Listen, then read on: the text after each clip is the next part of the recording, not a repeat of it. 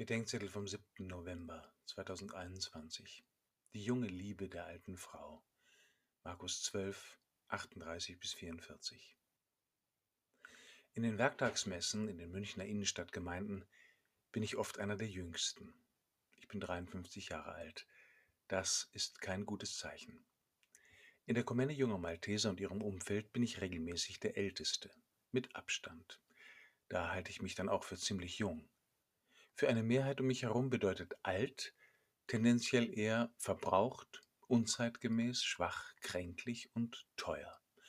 Jung dagegen steht für kraftvoll, modern, neugierig, innovativ und zukunftsorientiert. Eine solche Sicht gibt es auch in der Kirche. Was er denn in einer Messe mit ein paar alten Frauen solle, fragte mich neulich einer, der auch nicht viel jünger war als ich. Bei Jesus gibt es eine Relevanzumkehr.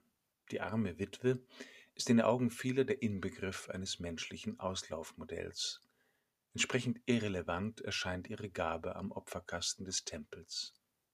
Von den Tempelbesuchern heißt es, viele Reiche kamen und gaben viel.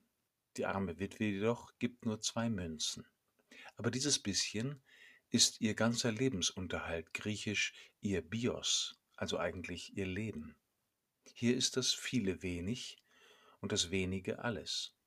Die Reichen geben etwas von sich, die arme Witwe gibt sich. Die Reichen geben von dem, was sie haben, die Witwe gibt, was sie ist. Je äußerlicher das Leben wird, umso mehr gilt, was einer hat, und desto weniger gilt, was einer ist. Wer jedoch liebt, der gibt nicht nur, was er hat, sondern der gibt, was er ist. Und nur wer liebt, erkennt auch, dass das nicht wenig ist, sondern alles. Vielleicht sollten wir in dieser Zeit sehen lernen, wo das Viele in Wirklichkeit wenig und das Wenige in Wirklichkeit alles ist. Und vielleicht werden wir dann sehen, dass in den Herzen von alten Frauen die junge Liebe der Kirche verbunden ist, eine radikale Liebe, von der viele junge Menschen nur träumen können, weil sie sich noch nicht trauen, alles zu geben. Eine Liebe, die alles gibt und alles mit Gott in Verbindung bringt, damit er auch alles verwandelt.